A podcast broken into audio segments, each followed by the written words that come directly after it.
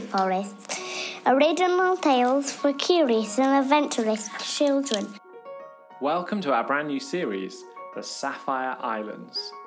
Today, Toby and Eva arrive at the islands, hoping to find their mum and dad who they'd lost in a storm. Written by Anna Roberts and read by her favourite storyteller in the world, her mother, Pam McNaughton. Score and vocals by Zoe McNaughton and Thea Wallace.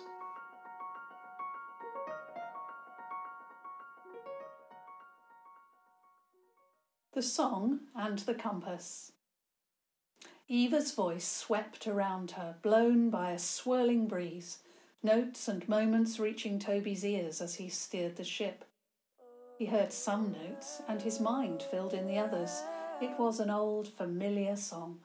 His mother had sung it to them a thousand times, more than a thousand, as they drifted off to sleep, lulled by her voice and by the waves of the sea. The sea breeze calls out to me memory of a melody from the land so sweet and blue, from the lost and from the true. Oh,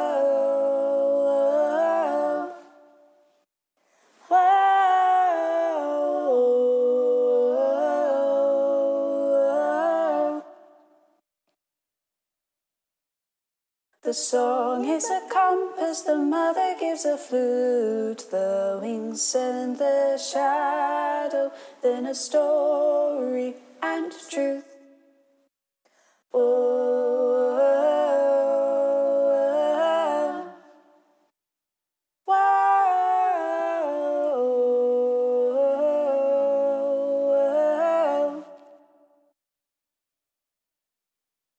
sweet tang brings a sadness, then you gather but leave. My silent sapphire islands, singing only in the breeze. Oh,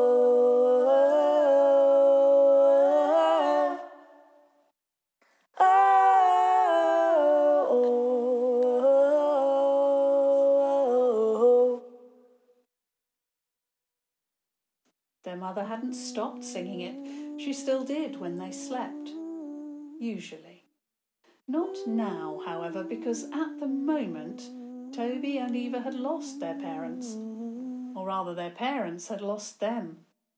Or perhaps it would have been better to say that the sea lost them both. They had been sailing as long as the children could remember on their family ship, the Bluebird. It was tall and graceful and moved easily and lightly in the breeze.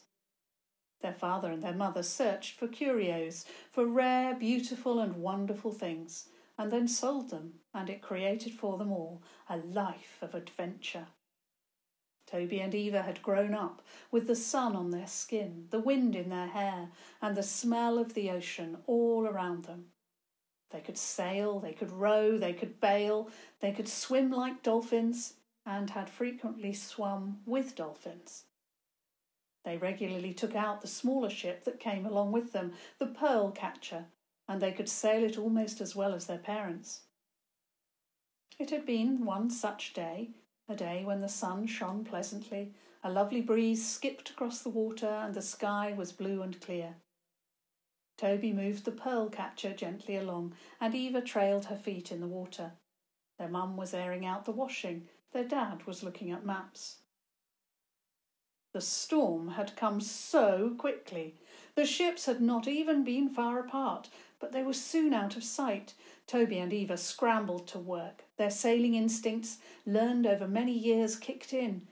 But the waves rolled and the waves crashed. The sky rolled with thunder and cracked with lightning, and it was all they could do to keep afloat. There was no time to see where the bluebird had gone, let alone try to follow. By the time the storm died down, the children were exhausted, and the oyster catcher was alone on the ocean. They had some food and water on board. They refreshed themselves and set a course. They knew where to go. It was in their mother's song. It was what they had always agreed as a family since they were old enough to understand. If they lost each other, they would meet at the Singing Sapphire Islands. They sailed through the blue ocean for a few days. They hadn't been far away from where the islands were placed on the map, carefully drawn in by Dad. The ocean somehow seemed bigger without their parents. The boat seemed colder, the sky darker. Eve cuddled up to Toby at every chance she got, and he threw an arm around her shoulders and they would try not to cry. They would find their parents at the islands. They would be together again. They would hug and dance and sing, and their mum would hold them tight and smell their hair like she always did. Their dad would show them things carefully as he always did. Look at this detail, look at this crack, look at this fish scale. They were approaching the islands now in the morning. Their stores held strong but were dry and boring hard bread, biscuits, water, tough, chewy meat. Eva sang out the song again. Ahead of them, shapes rose from the water, glimmering blue. As Eva sang, it seemed as though the air were joining in somehow. The islands were singing. Eva's heart leapt. They were here. Toby steered carefully for the nearest island. What had seemed so small when they were far off rose larger and larger in front of them, trees stretching out up to the sky. It was covered in forest. Eva looked out the front for any rocks sticking up out of the water, but there were none, and they arrived easily. Eva jumping out onto the stony beach with the rope in hand, Tony following, pulling the little ship up onto the beach, tying it to a large stone. Perhaps their parents were here. It was the first island, after all. Perhaps they were just beyond the trees. Toby collected some things together as Eva started and stopped impatiently.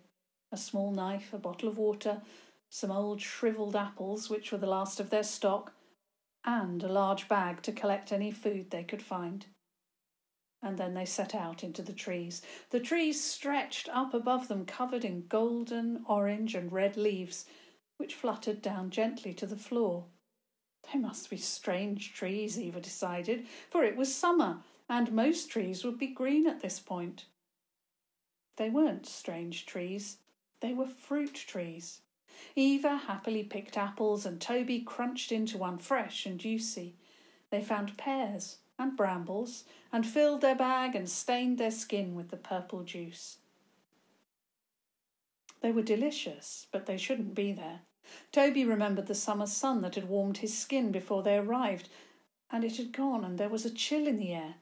It was as though they had stepped into a different season. Eva glanced at Toby. He had his thinking face on, but she didn't say anything. And then, as they walked, it got colder and colder. Now the trees were almost bare, the leaves fallen. But it wasn't that which made Toby stop. He spoke for the first time in a while and pointed. Look, Eva. She looked where he pointed. There on a tree was a tiny feathering of white snow. This is very strange, Eva said, and then was overtaken by a shiver. Brr, but I suppose we'd better keep going. I suppose so, Toby spoke gravely and stepped forward through the trees again.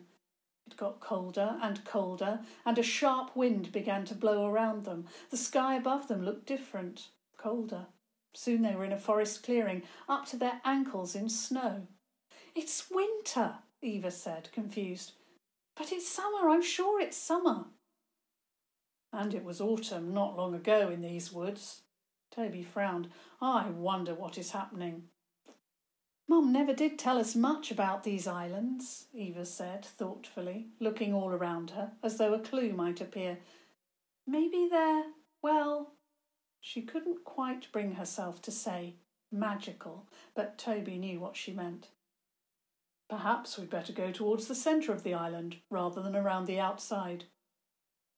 It seemed as good a plan as any, and so Eva agreed and they worked out their position and started to walk again it was cold, and they hurried, trying to warm their limbs by moving quickly. Look, Toby spoke again. They had walked for a while and had a sense that they were close to the middle now. Eva looked up. They were in a clearing, and in the middle there was something moving. It was covered in dark brown fur, piled and folded against itself, and it moved in strange, scurrying movements. Eva wondered if it were a bear, but it didn't move like a bear. It straightened up, and Eva wondered if it were a tree, and Toby wondered if it were a stone. But it turned out to be a man, with a long beard that looked like the dead branches of trees in the winter, with eyes that looked like the oldest stone, wrapped and covered in furs. He slowly raised an eyebrow, clearly a little surprised to see them. You have come to the Sapphire Islands. I am Arthus. He spoke, and his voice was like the waves against stone, over and over through the years. Welcome. Have you lost something, or do you seek refuge here? We are called Toby and Eva. We have lost our parents. Toby spoke, and Eva thought he sounded very grown up. We were separated by a storm. Please, have you seen them? They were on a ship called the Bluebird. Eva jumped in, speaking quickly. Mamma has big curly hair and brown skin. Papa is tall and usually sunburned red and has deep brown eyes. Toby smiled at her enthusiasm. I have not seen them. The man spoke and their hearts sank. Things in the islands are not easily found, but they can be found. Eva and Toby looked at each other. What sort of an answer was that? But the man spoke again. But I can help you. I can tell if your parents came here and if they are in the islands. Thank you, Eva said, as Toby said, Please, can you tell us? The man smiled at them for the first time. It was a strange smile with a little sadness in it, too. It is I, and it is the island, and it is the islands. We cannot do it without some help. I will need a leaf of each season of this island, and then I can find it out for you. Bring them to me when they are found. He gave them a nod, then turned away to whatever he had been doing before. Eva and Toby looked at each other. A leaf from each season? Toby spoke quietly. Does that mean we have to stay here for a year? Eva said, the edge of panic in her voice. I don't think so. Toby scratched at the ground with his foot. We saw autumn and winter already. We could go back there. Perhaps the rest of the island is spring and summer. Of course, Eva smiled, and Toby thought it was the best smile he had seen from her for days. Let's go! They decided to do winter first to get the cold over with. They walked into the trees and looked around them. Should they try to find the remains of a leaf under the snow? Toby crouched to start to look, plunging his hand into the freezing snow and wincing. But Eva, dancing ahead, called out, Toby, Toby, an evergreen! He followed, and she was standing below a cluster of fir trees, the winter sunshine shining down on her, and a breeze stirring the snowflakes. He grinned, and she swirled around. He grabbed her hand, and she spun under his. Then she spun out of control, and they landed in the snow and couldn't stop laughing. The laughter was a release of all their sadness, and it went on and on and on. Eventually they stood, and Toby took a small section from a fir tree. Let's go to spring, he said, shivering. We could do with warming up. It wasn't long before the snow began to disappear and the woods changed colour. The trees around them had buds, and then suddenly they were in a magical woodland completely covered in blossom, pink and white and yellow. It seemed like a palace, like a magnificent place where one should whisper. The beauty was breathtaking. The sun and the petals and the glimpses of squirrels and birds through the trees, the sound of birds singing and chirping not far off. Toby and Eva trod lightly, not wanting to disturb anything. Yellow daffodils and bright purple and yellow crocuses littered the floor. Eva reached up to a low hanging branch, looked at Toby, who nodded, and carefully took a small handful of blossom. She had a feeling of not wanting to take any more than she absolutely had to. They walked through the spring, feeling the air get warmer, feeling a new hope rising within them. And then it was summer again, and the sun shone through the trees and onto their skin, and butterflies fluttered and bees buzzed. They picked juicy strawberries and purple plums and fruits everywhere. Their bag was full of them, delicious after days at sea. They drank from a cool stream and saw the flash of fish darting through it. Toby thought he could have caught some if they had more time. And Toby reached and picked a magnificent, huge purple leaf from a tree. Eva smiled and they walked again towards autumn. They watched the leaves begin to change, and soon there were piles of them everywhere. Eva looked at Toby's face and thought he was looking serious again.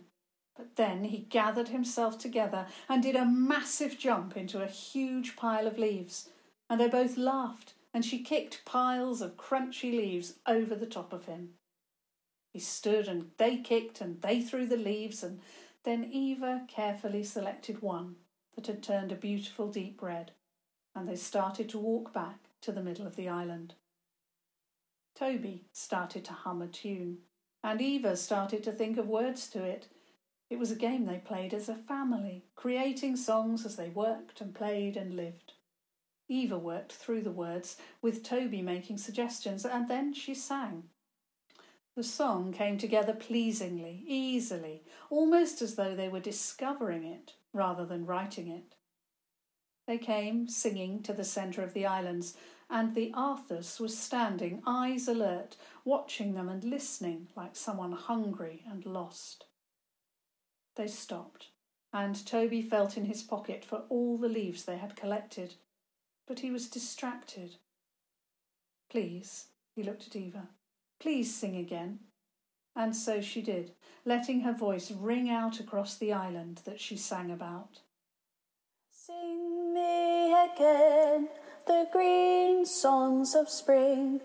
Let summer slip brightly into the light, autumn burns orange, crunchy and cold. Then winter cold and quiet, like saying good night. Let me walk and remember, let me shiver and sun around the four seasons and welcome each one. Let me walk and remember, let me shiver and sun around the four seasons and welcome each one. There was a silence, and Arthur breathed out deeply. Thank you. Thank you. There has not been a song sung on this island for too many years. You will have to teach me before you go. Please, sir, our parents. Toby held out the leaves, and the man seemed to remember himself. Of course. Come over here. He took them to a large flattish stone in the centre of the clearing and directed Toby to place the leaves on top. When the last leaf touched its surface, they seemed to fuse with the stone and they all began to glow very faintly. Tell it what you are looking for. The man spoke quietly, and Toby spoke up. Our parents? Toby spoke in a low voice. The stone glowed more, and Eva noticed it was in a pattern now, lights shimmering over and round and round the surface of the rock.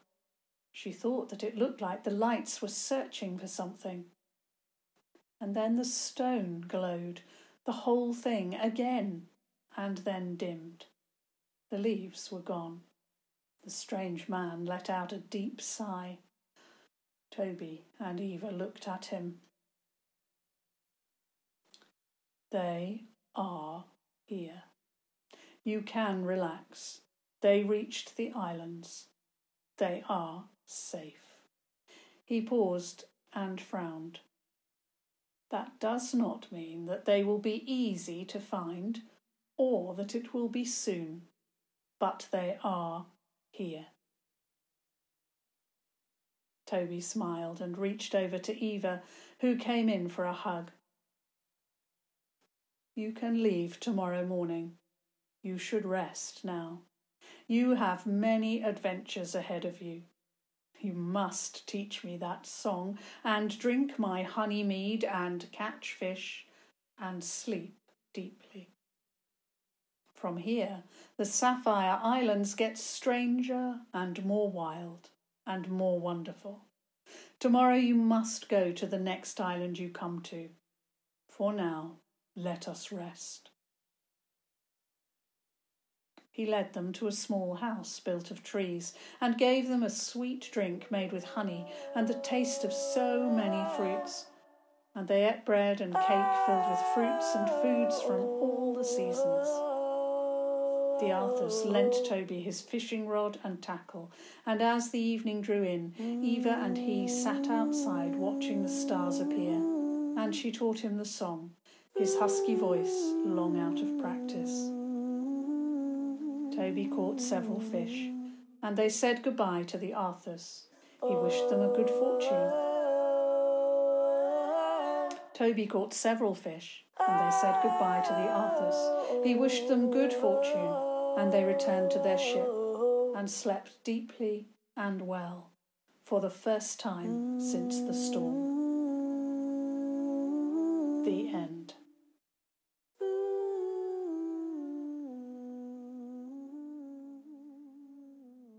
Thanks for listening. If you enjoy our stories, we'd love you to share this with your friends.